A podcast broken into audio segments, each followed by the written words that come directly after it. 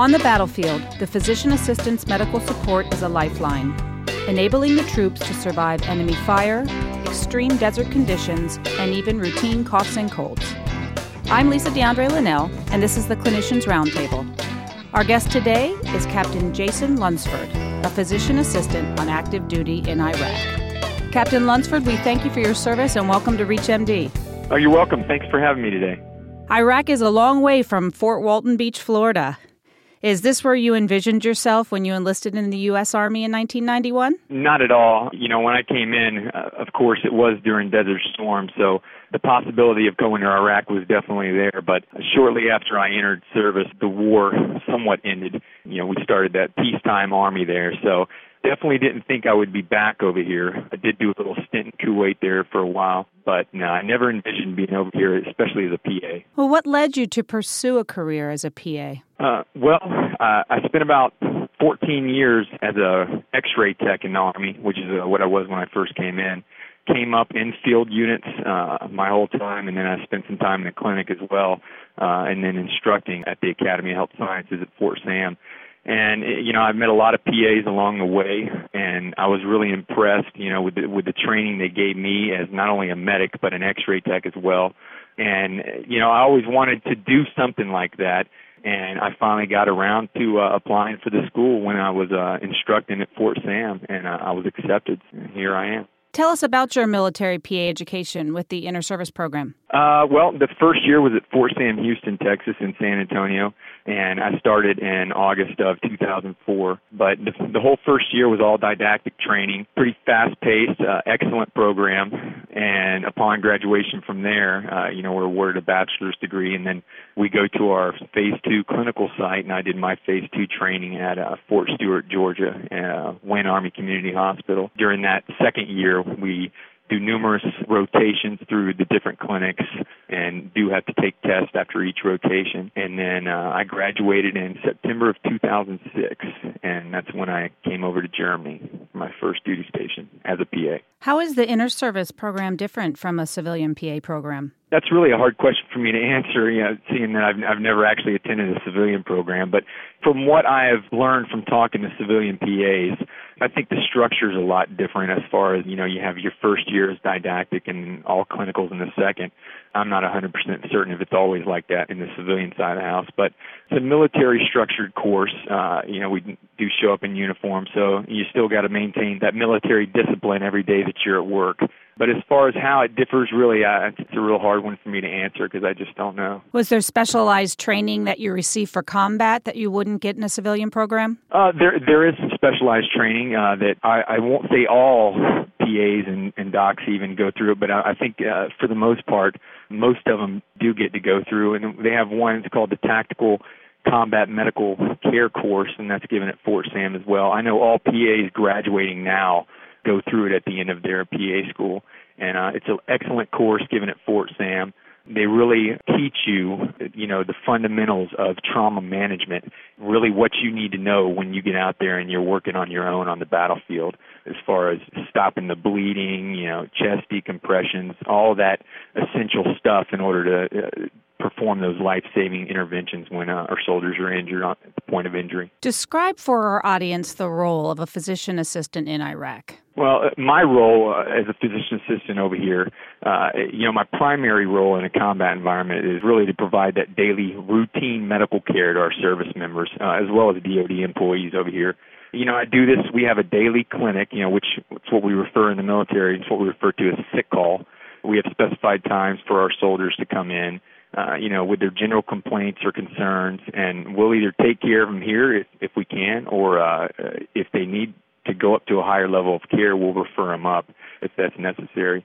You know, that's pretty much our day-to-day routine uh, out of our aid station. But you know, we're also responsible for providing the advanced trauma management to our wounded casualties out here also, you know, this includes local national civilians and Iraqi forces as well. And we're responsible for the training of the medics and uh, combat lifesavers that we have in our unit, as well as advising our battalion commander uh, on all the combat health support operations Uh, and medical threats in the area. You know, and it's going to vary depending on what kind of unit you're in. I'm in a what we call a level one facility, level one medical treatment facility, which is your commonly known as your battalion aid station. You know, you have a level two and level three, and that's level three is pretty much as high as it goes in a combat environment, and that's your big combat support hospitals that have the surgical capabilities. But down here at my level, uh, that's pretty much what we do, and we're standing by. We're ready to receive casualties if they, you know, if the need uh, arises and uh, we're also ready to treat the local population if we have to. So, what type of day to day things do you encounter in your clinic? Things due to the environment, dehydration, snake bites, or is it more just daily medical and routine medical things? As far as dehydration, you know, a, a big part of our job as well is, is preventive medicine, and you know, we try to tell the soldiers nonstop, you know, about drinking plenty of water, staying hydrated. So, you know, we see some of it, but it's not as prevalent as uh, one would think. You know, a big part of that is uh, preventive medicine for us. So, I haven't seen too many snake bites over here. Matter of fact, I haven't seen any, uh, for that matter, where I'm at. But see a lot of ankle injuries, back pain, a lot of stuff really revolving around kind of gear they wear. You know, we put these big heavy vests on, helmets, and we're carrying a lot of equipment, so you can expect a lot of knee, ankles, and, and back pain and injuries. But surprisingly, I haven't seen as many as I thought I would. But we do, we see the day to day stuff as well, like coughs, colds, all the above. Just any complaint a soldier has, you know, they're more than welcome to come in here and, uh, we'll address it. We don't turn anybody away. That's what we're here for. So, if you're just joining us, you're listening to the Clinicians Roundtable. I'm Lisa DeAndre Linnell, and I'm speaking with Captain Jason Lunsford, a physician assistant stationed in Iraq, discussing his experience and supportive role of the physician assistant in a combat zone. Captain Lunsford, how busy are you in the clinic and who helps you? Do the medics play a big role with you? Absolutely. We're fairly busy over here with the situation in Iraq now. You know, it, it seems to be a lot calmer than it was not only a couple of years ago, but even when we first got here back in April. It's slowed down a bit, but as far as day to day operations, it varies as far as how many patients we see, but as far as the medics go, I, I couldn't function without my medics. I mean, they are really what keeps the aid station uh, functioning. You know, I have a very close relationship with my medics. They are, you know, the ones that screen the patients, order my supplies, you know, the medicine, keep the day-to-day function of the aid station rolling. So really, you know, without them, they are part of my treatment team, and I really couldn't function without them. I also have some medics that are out with the infantry platoons as well, because I'm in an infantry battalion. So, uh, you know, in addition to the the medics that I have in my aid station, we have medics that are organic to each infantry platoon and those are the guys that really go out in the sector and do the patrols and uh, they stay with those platoons when they go out and conducting operations. And you know, they do bring their guys in here when they get sick, and I, you know, I also have them and go through a history and physical, and I'll go through that with them because they don't get much experience in the aid station, and that allows them to get that aid station experience and training as well. But the medics are, are crucial to running this place. How many medics work with you? How many PAs, doctors, and, and how large is your battalion? Our battalion is roughly about 700 people. Right now, we are conducting split operations, and we have been since we got here. Uh, typically, what happens is every battalion has a, almost every battalion has a PA that's assigned to them, and there is no doctor. When we get ready to deploy is when we get a doctor assigned to us, and uh, you know they'll pull a doctor out of a hospital and uh, it's what we call PROFIS, which means Professional Filler System, and they will assign a doctor to us for the duration of the deployment. When we got out here, we uh, actually took over two cops. My doc went to one cop, and I'm on the other cop. So I don't have a doc co-located with me. Some PAs do, but right now he's on the other cop, and we're about 20 minutes away from each other. As far as in the aid station, I have roughly five or six medics. Sometimes, uh, you know, we'll get more in and then we'll push them out to the line, so it varies. But usually I have about five or six medics that help me every day. And then we have three companies, two here and then two on uh, Cahill, which is our other cop. And we have about five medics that are uh, organic to each company. And there's roughly about three to four platoons in each company. So I do have another PA that works here with me. She is a PA that is part of the level two, which is kind of like our parent unit, our brigade. And what they did, since we are a big cop and we started growing, and we do have a lot more, or I'll say, in, in the past we've had we've seen a lot more trauma than uh, most of the other battalions have. So we've been a little busier down here. So uh, they decided to send an additional PA down here to augment us and to help out. So we have uh, some additional assets. So there's two of us, and she's actually covering down on the other cop right now because uh, my doc's on leave. But typically it's just one PA and one doc.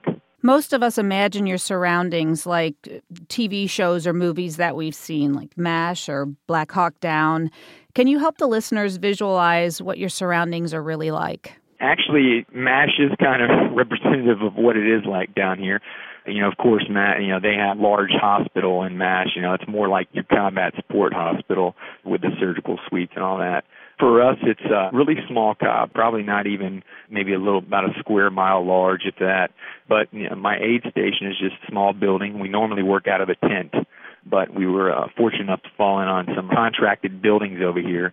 So we were in the aid station out of a building now, which is nice. Uh, got two trauma beds right there in the middle, and that's where we do our sick call, day-to-day operations. And then, of course, if we have uh, traumas come in, we can run two at one time.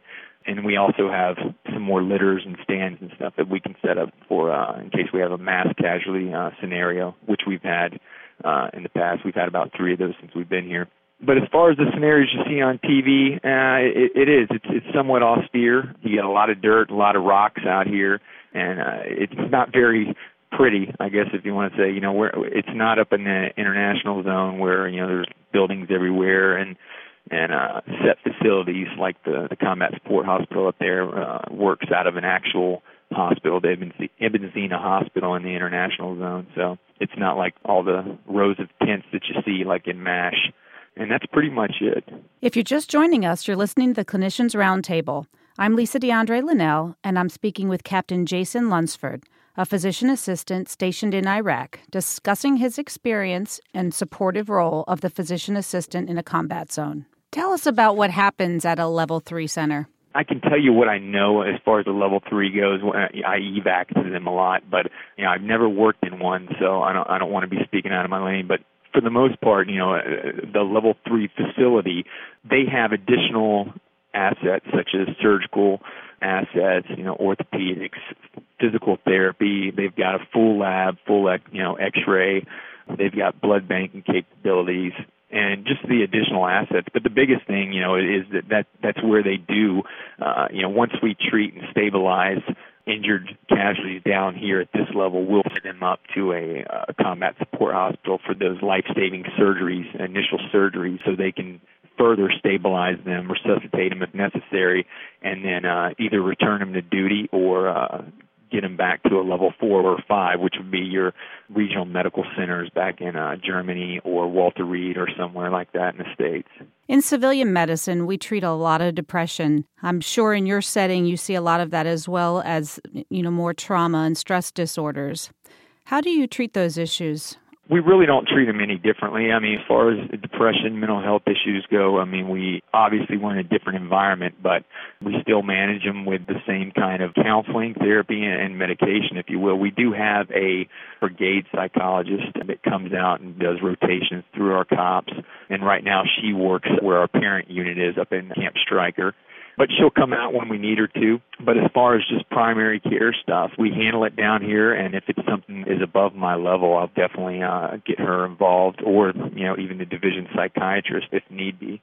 I'm sure we handle it the same way as uh, in the civilian side of the house. A lot of it can be dealt with with talking, counseling, and uh, finding out what's going on. And uh, of course, you know, if we do need to initiate medication therapy, then we will. Tell us about your most rewarding experience as a PA working in Iraq. I can tell you, you know, the reason why I got into this profession was because, you know, I, I wanted to be an Army PA because I wanted to save soldiers' lives on the battlefield. And uh, being over here for the last 10 months with the help of my medics and combat lifesavers, you know, we've had many situations where we've had guys come in and they were either shot or blown up in an IED, and I, I really don't think there's any more rewarding experience for me than to know that uh, we stabilized them and got them out of here in time to save their lives. So that's really probably the most rewarding thing for me over here. Captain Lunsford, thank you for sharing your perspective on life as a PA working in Iraq. On behalf of ReachMD, I'd really like to thank you for your service to our country. Well, thank you. Thank you for having me. I'm Lisa DeAndre Linnell, and you're listening to the Clinicians Roundtable on ReachMD XM 160, the channel for medical professionals. Please visit our website at reachmd.com, which features our entire library through on demand podcasts. And thanks for listening.